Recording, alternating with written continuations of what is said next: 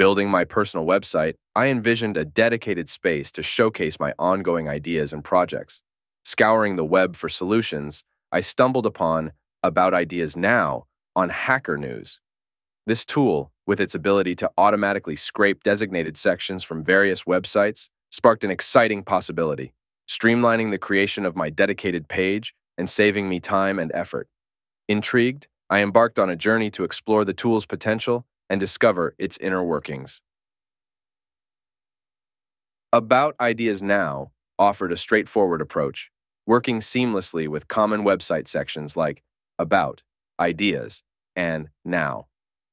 This standardized format held immense potential, especially for creators who structure their websites in a similar way. However, my exploration also revealed areas for potential improvement. To ensure accuracy, I discovered the importance of consistent, last modified dates across websites. Inconsistent updates, I noticed, could introduce discrepancies in the information about Ideas Now extracts. This is an interesting point to consider, and I believe open communication between website creators and tool developers could help address this aspect. Furthermore, I explored scenarios where creators, like myself, might not use specific meta tags to denote these sections. Instead, the information might be embedded within the content itself.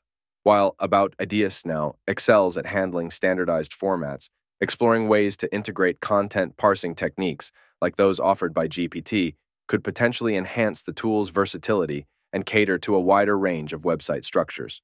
Overall, About Ideas Now emerged as a valuable tool with the potential to simplify the process of creating dedicated website sections. My exploration highlighted the importance of delving deeper to understand a tool's functionalities and potential areas for improvement.